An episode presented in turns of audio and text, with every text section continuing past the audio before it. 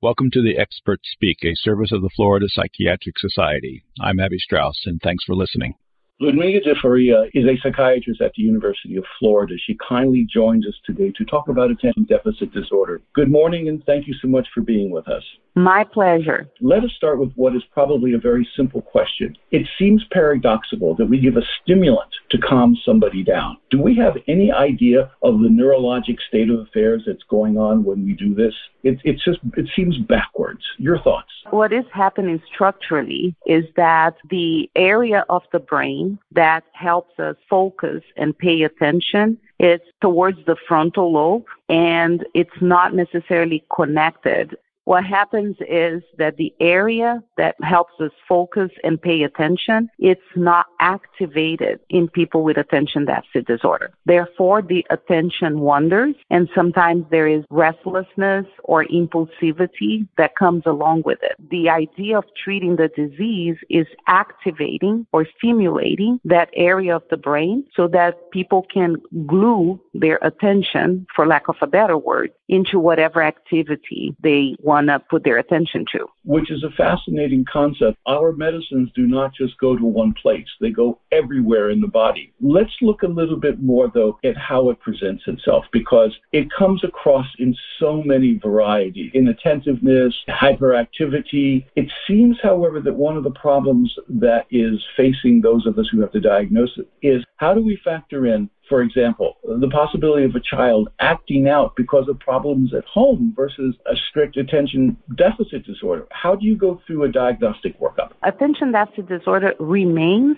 a clinical diagnosis. There are a couple of pen and paper tests and most recently a computer based test that we give to assess the severity of the inattention or the severity of any cognitive deficit that comes with the deficit of attention. But ultimately, it is a clinical diagnosis. That means that when the patient, the child or the adult goes to the psychiatrist, we evaluate everything and we do get a pretty comprehensive family, environmental, occupational, employment history to gather the idea of how pervasive the impairment is and what areas it is affecting. In doing that, we will certainly uncover issues at home that could be causing behavioral problems on the child. And then we also fine tune and ask more questions to figure out if the behavioral issue is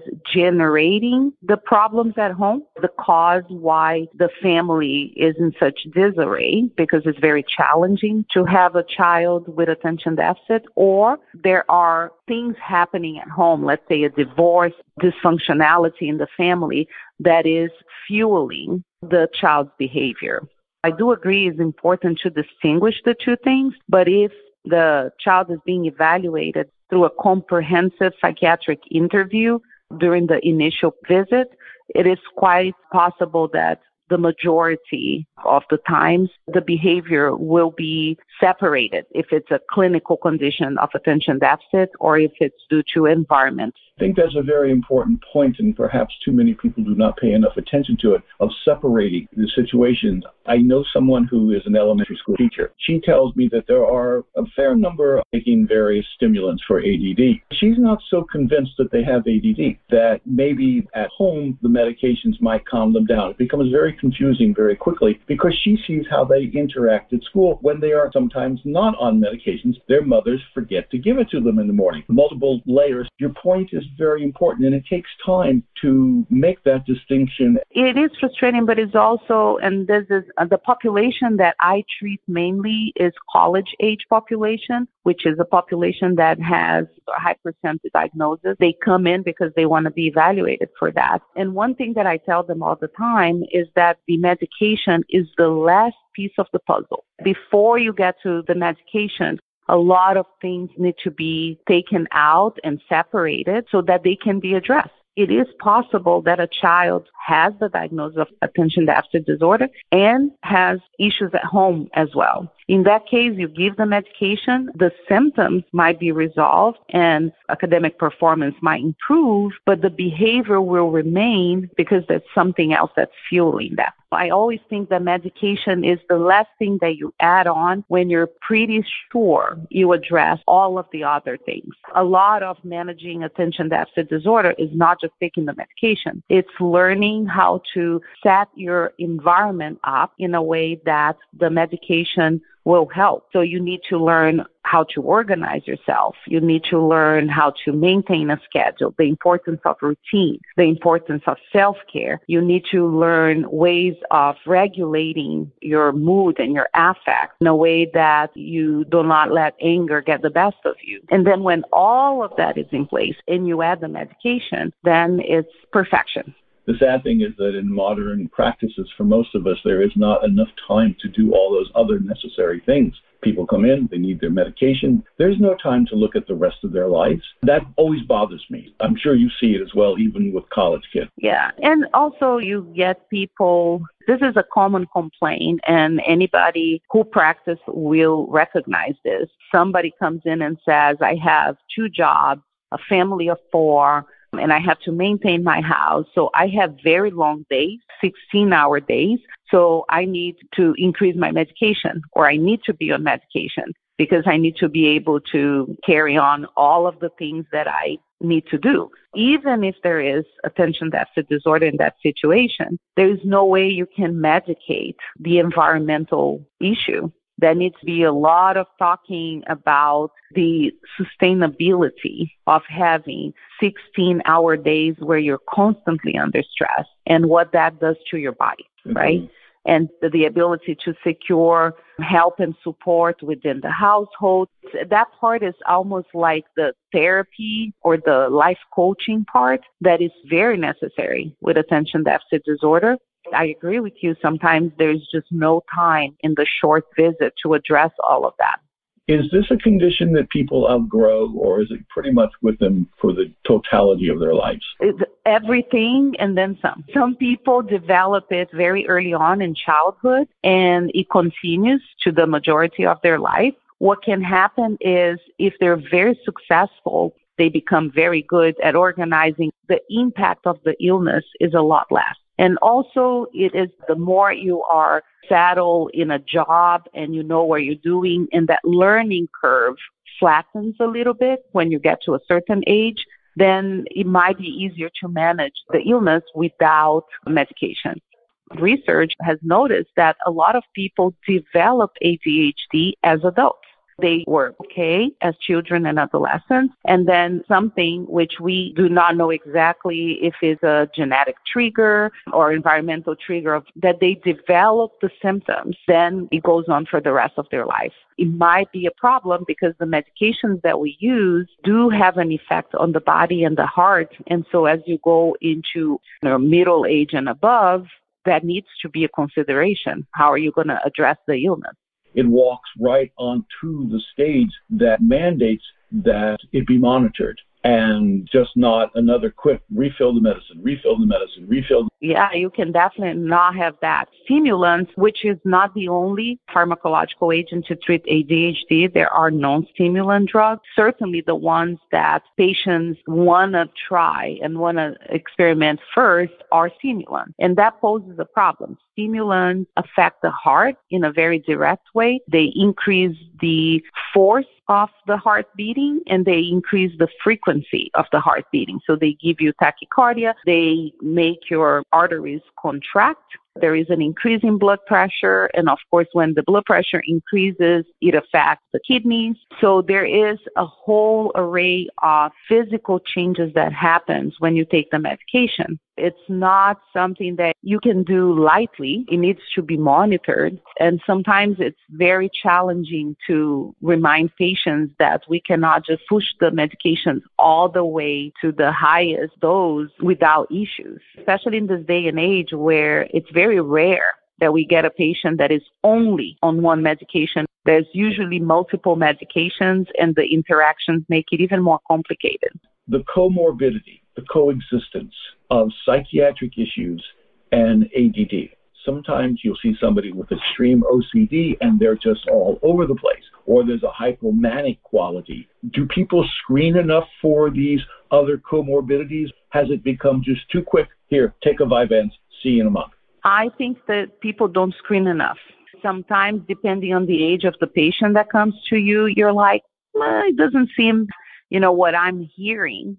A lot of other mental illness or diagnosis, they had not had their first episode yet. So they come in and they look like pretty healthy. They're in their late teens, early 20s, and they don't have any medical issues. They deny any psychiatric illnesses. And then you prescribe, and to your surprise, it turns out that they did have a comorbid illness, either a mood disorder or anxiety disorder that they had not revealed. So I do believe that the more you screen to really make sure that you're treating what's actually bothering the patient, the more important it is.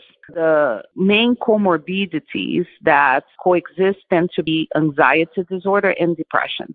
A child probably will come in with a lot of behavioral issues and maybe some anxiety disorder because of what's happening in the environment. Attention deficit, it's quite a disruptive disease. I know young kids who are in, in elementary school that because of the hyperactivity portion of the illness, they become very impulsive. Sometimes it manifests as a little bit of aggressive behavior and it can be very challenging to the teacher. And that creates an environment where the reaction of the adults and even the other kids who don't want that disruptive child to play with them increases the anxiety of the young patient. There is always a lot of anxiety around ADHD, the diagnosis, and how the diagnosis affects interpersonal relationships and the environment, but it can also coexist as a separate entity. It might have to be addressed separately sometimes the patients are more than happy to do, and sometimes the patients have a significant stigma towards having a diagnosis of anxiety and depression, but not ADHD. I do have a lot of young adults that come in and they're like, yes, I accept that I have attention deficit disorder and I want to get treated. No, I do not accept that I have anxiety and depression and I don't want you to treat that. If you don't treat depression and anxiety, they will not go away and they continue to create structural changes in the brain that to a certain extent overlap with attention deficit. So here you are treating the attention deficit with stimulants, but the untreated anxiety and depression are causing structural changes through the limbic system and the hippocampus. And the patient comes back saying the medication is not working. It's not doing what it's supposed to do. So it becomes quite challenging to treat the illness, and you have to have very long conversations about the fact that we're not addressing a major portion of what's going on. And unless we do that, you will not see the efficacy of the stimulant as much as time allows me to do when I'm dealing with someone who is on a stimulant after we've done all the mechanical things that we have to do or somewhere in the course of meeting with them. I very often say, and this is to dovetail with what you're saying, I'll say, so tell me about the rest of your life. Tell me what's going on. How's your job? How's your marriage? What's going on? And you find so much material that is beyond the presenting situation. And therein lies your diagnostic and treatment course. And yep. I find it very distressing, and I'm agreeing with you. Maybe it's my own frustrations coming out but it's gotten to be like people just want to get rid of their symptoms. They don't want to fix the cause. That's correct. And you know, sometimes you have to let them realize that for themselves within a couple of months that they are getting the medication and they come back and it's, it's not really working. And then you have to resume that conversation back to what else is going on. The older the patient is when the diagnosis appears for the first time or they're finally diagnosed, the higher the chance that there are some maladaptive behaviors that were put in place to deal with the attention deficit and became ingrained and part of the patient's way of doing. One very simple example of that is cramming the night before an exam. The maladaptive behavior is waiting for that rush of adrenaline the night before an exam. It serves as internal or endogenous stimulant. So under that much adrenaline, suddenly they become hyper focused and they cram for that exam. Then they go on and perform whatever they are able to do the next day. Once they are treated for ADHD, the maladaptive behavior of cramming the day before the exam and potentially using the medication prescribed or misusing the medication to stay up all night and study. Well, now I'm treating you and I'm treating the attention deficit. So you shouldn't really have to cram the night before the exam. I'm medicating you so you can organize yourself and you can study throughout the entire month prior to that exam so that the material is integrated and retained in your brain. But often people come with this maladaptive behavior that the stimulant medication is good to keep them awake before the exam and they shouldn't really be taking it on a daily basis for the month before the exam It's a very common presentation in the population that I see, which is late teens, early 20s. Get an adult person that is even more pronounced, and there are other maladaptive behaviors. It speaks to the subtleties that are inherently so important to understanding this condition. And it's just not a simple, I can't concentrate, give me an Adderall, I'm fine. And I know I've said that theme over and over, but what you are looking into and explaining to use the term, are the nuances of what we're treating and what the person is asking for help with. Let's jump to the treatments. Half the world has heard of Ritalin. What are the differences between the amphetamines, Ritalin, Strattera, modafinil, Intuniv, the antidepressants? Where do we get started with all of this? The first treatment was a stimulant back in the 30s. By chance, a doctor that worked in a home for boys was trying to treat congestion with an amphetamine because it constricts the vessels and improves the congestion. Then one of the teachers at the school said a few of the kids that took the medication actually started performing a lot better. So then they did a few studies and they realized we're into something here. But the first medication that was released was Ritalin, but I believe that was in the 50s. It first came out to the treatment of attention deficit. I don't believe it was called attention deficit then. It has been used since then. The first line of medications were stimulants, and that's what people typically associate with attention deficit. Since then, other non stimulant medications were added to the armamentarium and those include bupropion or Wellbutrin, Strattera, or atomoxetine, and they include guanfacine, clonidine, which are not necessarily psychiatric medications per se, but were initially used to control blood pressure, but we found out that they actually quite helpful as an add-on to the treatment of attention deficit. Stimulants, the ones that are FDA approved include amphetamines, which can be the amphetamine salts or double amphetamines, which is the Adderall, or you can have a single amphetamine like dexedrine or Vyvanse, which is lisdexamphetamine, the methylphenidate, which is a different stimulant, and within that category you have Ritalin, Focalin, the long-acting ones, and Concerta, which was engineered in a way that it releases very slowly throughout the day. Those are still the most commonly used. Sometimes maybe a stimulant is not a good choice if there is fear or suspicious or misuse of the stimulants. I already talked a little bit about the issues and dangers of using stimulants. So we decide to use a non-stimulant medication.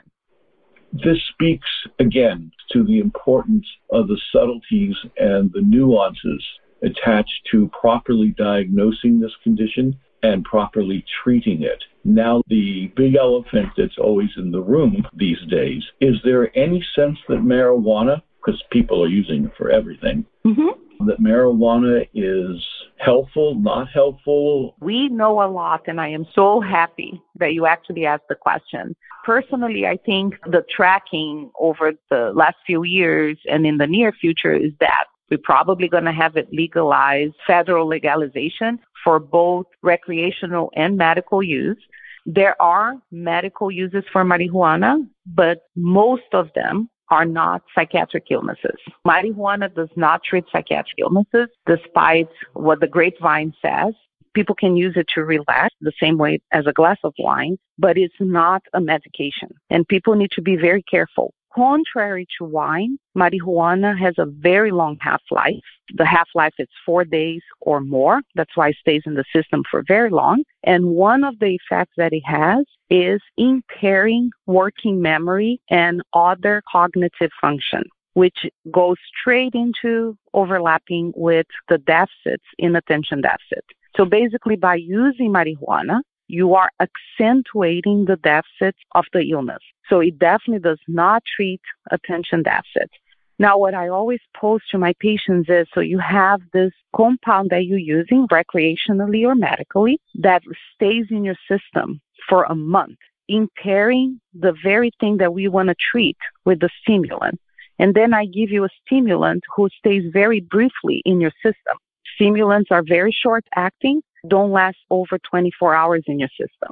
I'm trying to treat and going in one direction, and what you're using recreationally is bringing you back.